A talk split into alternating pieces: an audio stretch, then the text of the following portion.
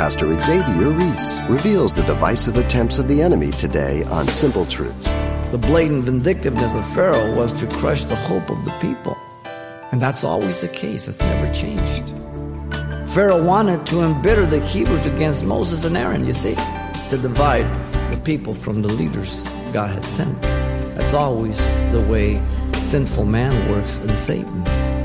A house divided cannot stand, right?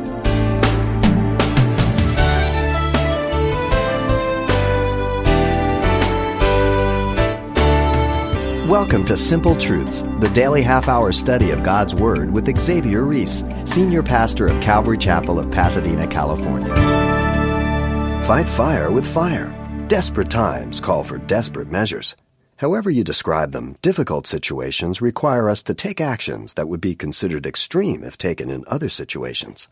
And so, when faced with the blatant vindictiveness in Pharaoh toward the captive Israelites, God called on the somewhat apprehensive Moses to deliver a rather bold command to free his people.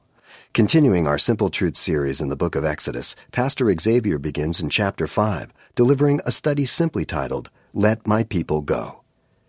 Moses, having been called and commissioned by Yahweh, went to Egypt with his brother Aaron to deliver the children of Israel from their bondage.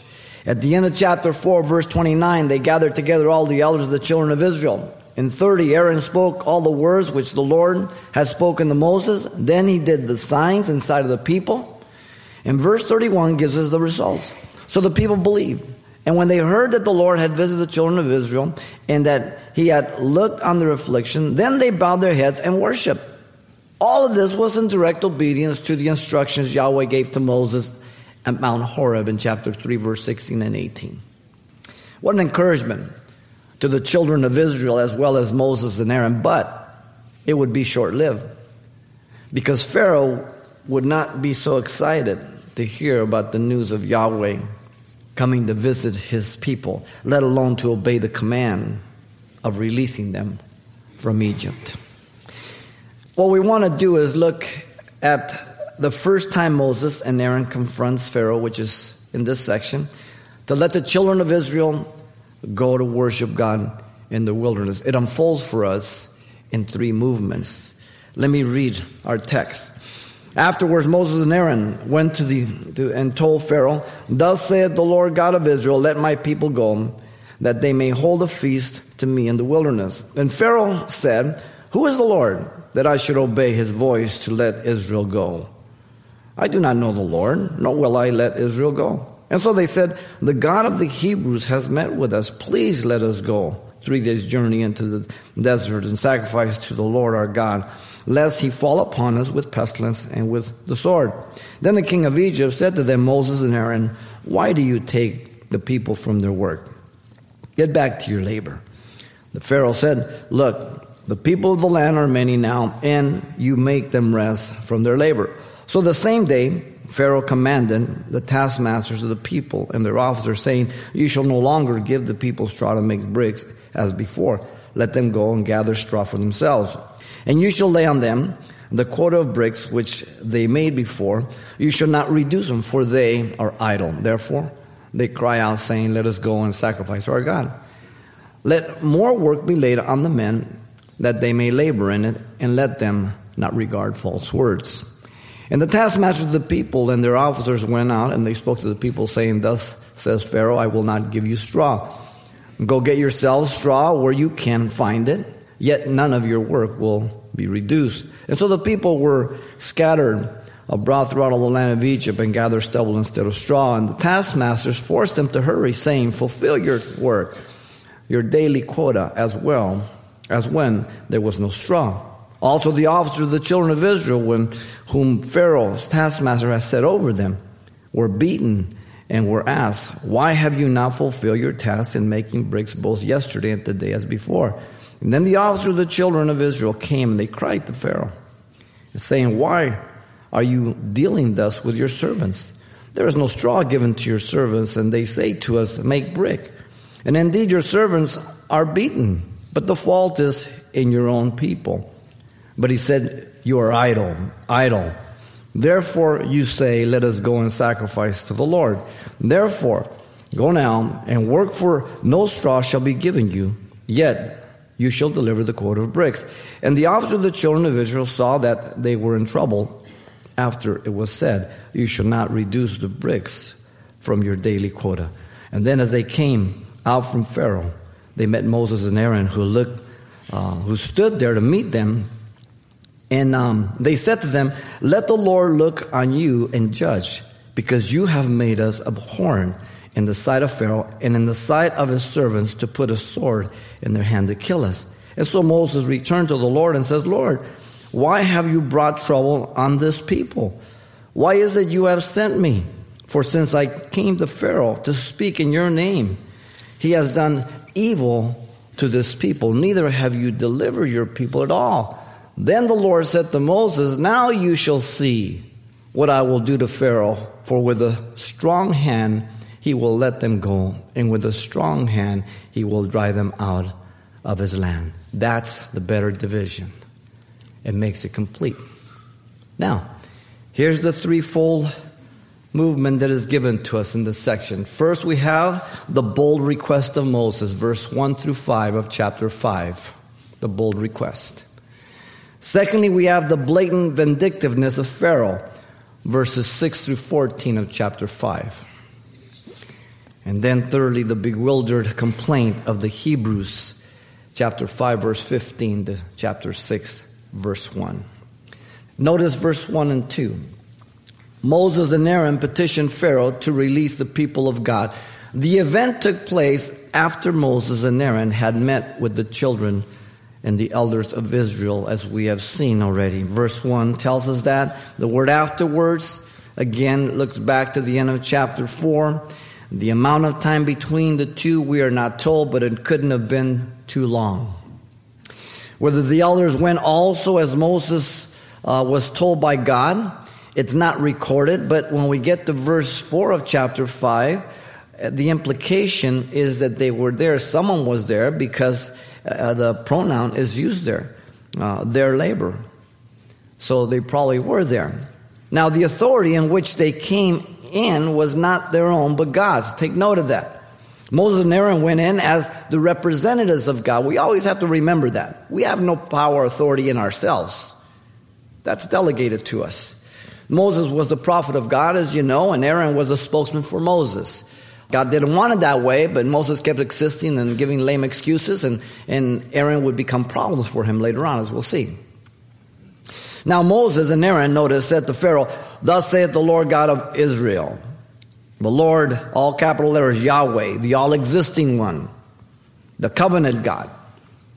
God, Elohim, the triune God. El is one, El is two, Elohim. Any Hebrew word ending in I am is a plural. The triunity of God, the creator of everything. The God of Israel meaning God prevails. He was the true deliverer, not Moses. The problem is we always get our eyes on man. This is the one that's going to deliver the people. Now, Moses and Aaron declared the command of God to Pharaoh. It's his authority, it's his message. Let my people go that they may hold a feast to me in the wilderness. Notice that Yahweh here claimed the people for his own possession, my people. He had not forgotten, we understand the promise to Abraham is in 430 uh, years to the day when they come out. God had a set time, his schedule. Yahweh commanded Pharaoh, let my people go, releases the people to worship him in the wilderness. There was a relationship that was going on here, and, and Pharaoh was standing uh, as an oppressor of this relationship. The word go is often used as forceful authority, such as going into exile, Jeremiah 24 5. The corresponding word for feast in the Arabic means to make a pilgrimage, and it's used for the pilgrimage to Mecca by the Muslims. Remember, this is Egypt the most powerful nation. And sometimes we read the Bible and there's just kind of stories, oh yeah, this and that. We divorce ourselves from the environment, the, the, the, cultural backing, and the timing. This is the most powerful nation. This is Pharaoh. And so we read it just like nothing. But these stories are accurate things that took place so that we might put ourselves in the very same precarious places, trusting God. Nothing has changed. Notice in verse 2 the Pharaoh was not intimidated by the command of the Lord God of Israel that had been delivered by Moses and Aaron. Doesn't even flinch. Pharaoh did not acknowledge the authority of Yahweh, the one God who created everything he didn't consider it greater than his own. He says, Who's this one God? Monotheism? I like polytheism. Why would you limit yourself to one God? you have thousands in Egypt. He was irreverent. Notice what he said. Who is the Lord? Implying he is not one of the gods of Egypt. He was unfamiliar with this God. He, being prideful and sarcastic, said that I should obey his voice to let Israel go, implying he, com- he commands nothing in Egypt. He's going to tell me what to do? I mean, you stop and think about it. Here comes this guy from the desert, and he's going to command Pharaoh. You've got to, you've got to understand the, the, the natural progression of this thing. And, you know, why does he have to bow? Who does he have to fear? Pharaoh, notice, rebelliously defies the command of the God of Israel, there in verse 2, considering himself as a God on the throne of Egypt. That's who he was. He says, I do not know the word Yada. I don't know the Lord. The word Yada means by experience. I don't know relationship. I have no familiarity with this guy.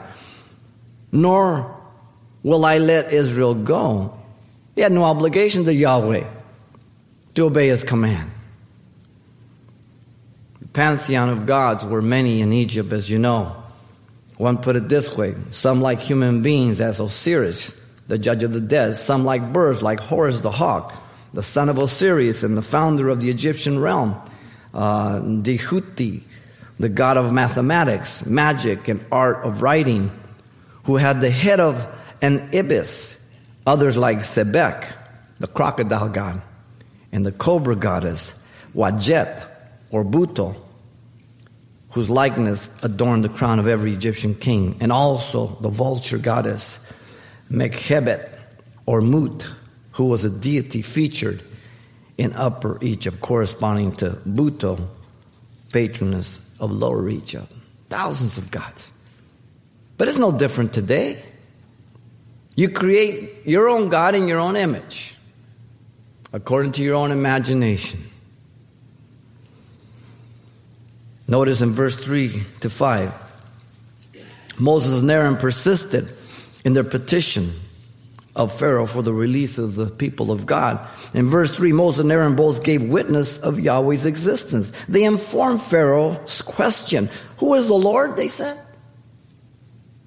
Or he said, then they said, the God of the Hebrews, has met with us. That's who He is. The Lord is the God of the people who you have enslaved and are oppressing. The meeting took place Mount Horeb, as you know, in chapter 3. This is what he's making reference to. They seem to have lost their confidence to an extent, saying, Please let us go three days' journey into the desert and sacrifice to the Lord our God.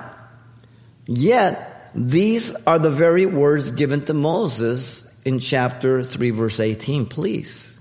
God's a perfect gentleman. He, he is honorable. He doesn't come hostile. You set me, I'll break your teeth in your mouth. No, he, he demonstrates his love. It's only as the heart becomes harder that he takes more severe steps. But really, it's not him doing it's us asking him to do it. Because I harden my own heart, right? Just like you as a parent, you deal with your child. If they acknowledge and repent, it's over. The specifics of the three day distance in the wilderness to worship their God was necessary. It would be an abomination in Egypt. Now they said, Lest he fall upon us now with pestilence and with the sword. So they gave warning of Yahweh's power. They gave warning of Yahweh's retaliation. But for Pharaoh, it's like water off a duck's back. You ever see a duck going water? Like nothing's there, it just rolls off. Look at verse 4 and 5. The Pharaoh charged Moses and Aaron with distracting the people. He just kind of ignored it. No big deal. In verse 4, Pharaoh said they were only attempting to take the people from their work. The king of Egypt said, Moses and Aaron, why do you take the people from their work? It would only interrupt this building project. A distraction. The king of Egypt again says, Get back to your labor, which implies that the elders were present also. We don't get that at the beginning, but somebody was there. The king of Egypt appears to be more powerful, attempting to embarrass Moses and Aaron, making them look foolish. This guy's powerful. Look at verse 5. Pharaoh said they would affect the building and economy of Egypt. Pharaoh said, Look, the people of the land are many now. And you make them rest from their labor? And so Pharaoh was dismissing the appeal as a superstition of the people. Boldness in Moses. You remember Nathan was sent by God to David to confront him regarding his sin of adultery after a year. Uh, that was bold on, on Nathan's part. He knew how powerful David was, and certainly he could have had Nathan put to death. And yet, in obedience, he had to go trusting God. And sometimes God will deal with our hearts, and we have to be bold, confident in Him, not in us. In obedience to confront one another to the situation, whatever it may be. And so the bold request of Moses was denied by Pharaoh. Doesn't look like a good start. then comes the blatant vindictiveness of Pharaoh. It gets worse. Verse 6 through 11, Pharaoh ruthlessly made the labor of the people much harsher. In verse 6, he did it without delay, notice. On the very same day, Moses and Aaron had asked Pharaoh to let the people go. This guy don't mess around. Pharaoh commanded the Egyptian taskmasters of the people, and the taskmasters means oppressors, exactors, or slave drivers, as we saw in chapter 3, verse 7.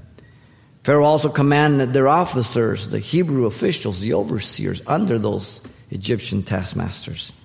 He gave two commands to the taskmasters and officers in verse 7 and 8. The first command in verse 7 had to do with the process of how they made the bricks.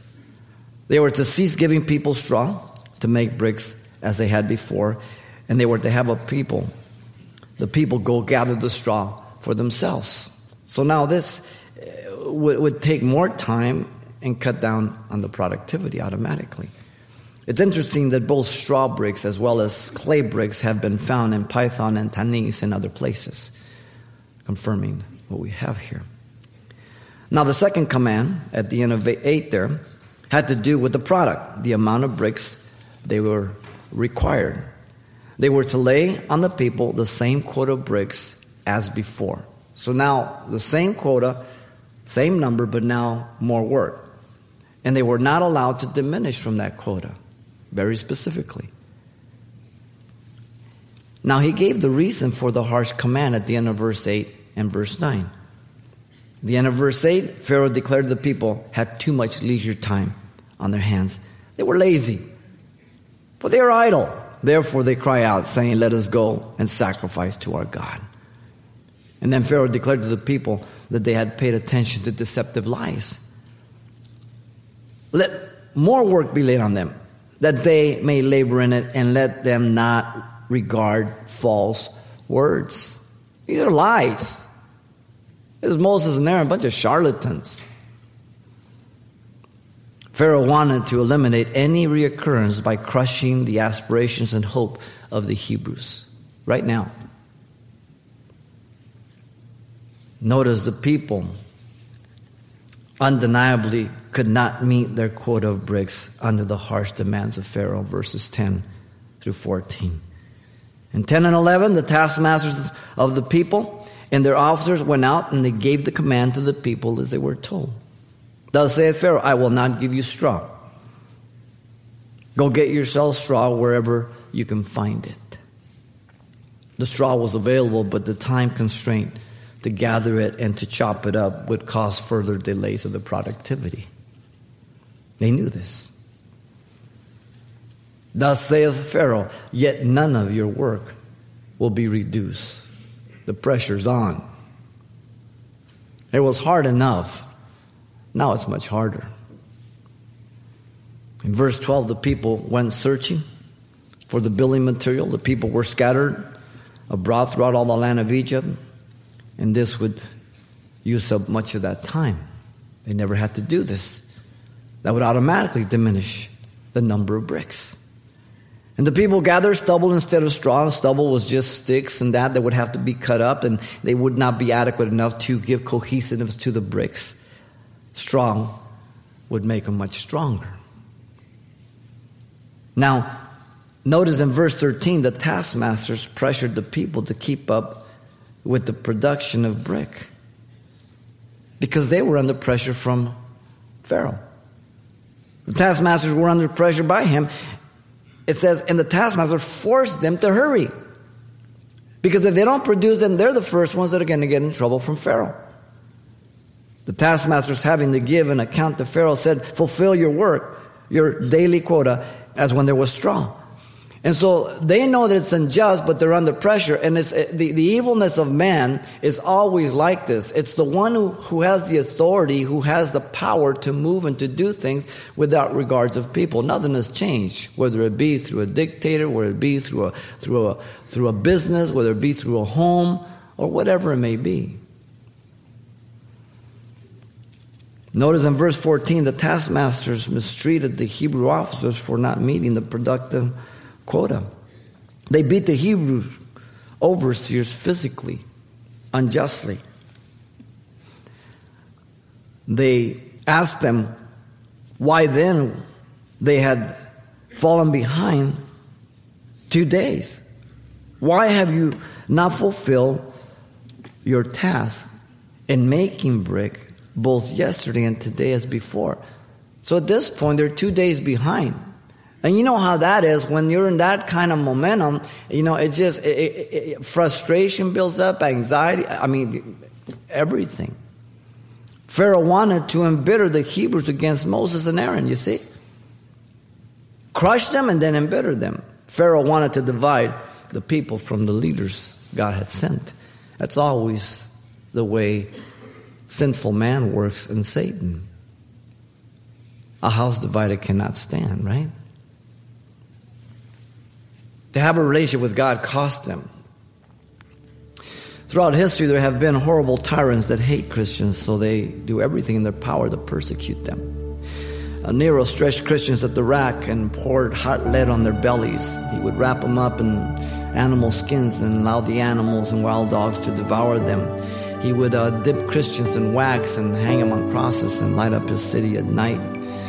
Christians were tortured in horrible ways and diabolical ways by the Catholic Church through the Dark Ages because they wouldn't recant. Last year in Spain, I saw all the instruments. Some of the instruments are just so diabolical, things they would do to people.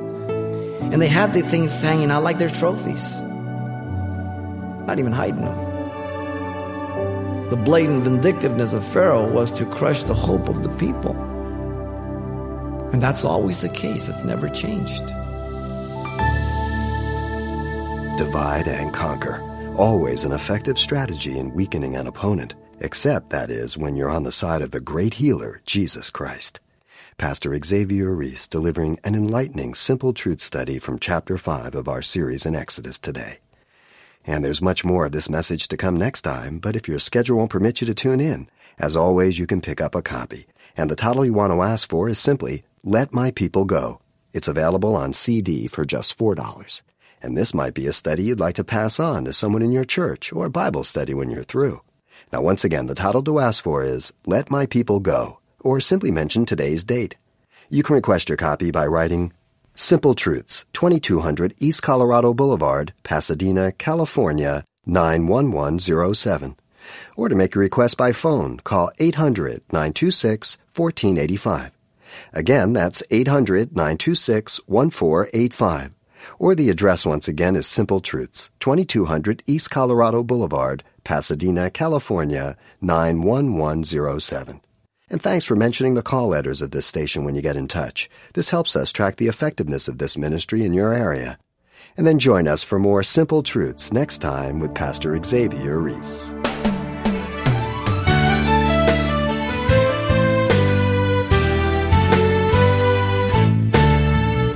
Simple Truths with Pastor Xavier Reese, a daily half hour broadcast, is a radio ministry of Calvary Chapel of Pasadena, California. www.calvarychapelpasadena.com.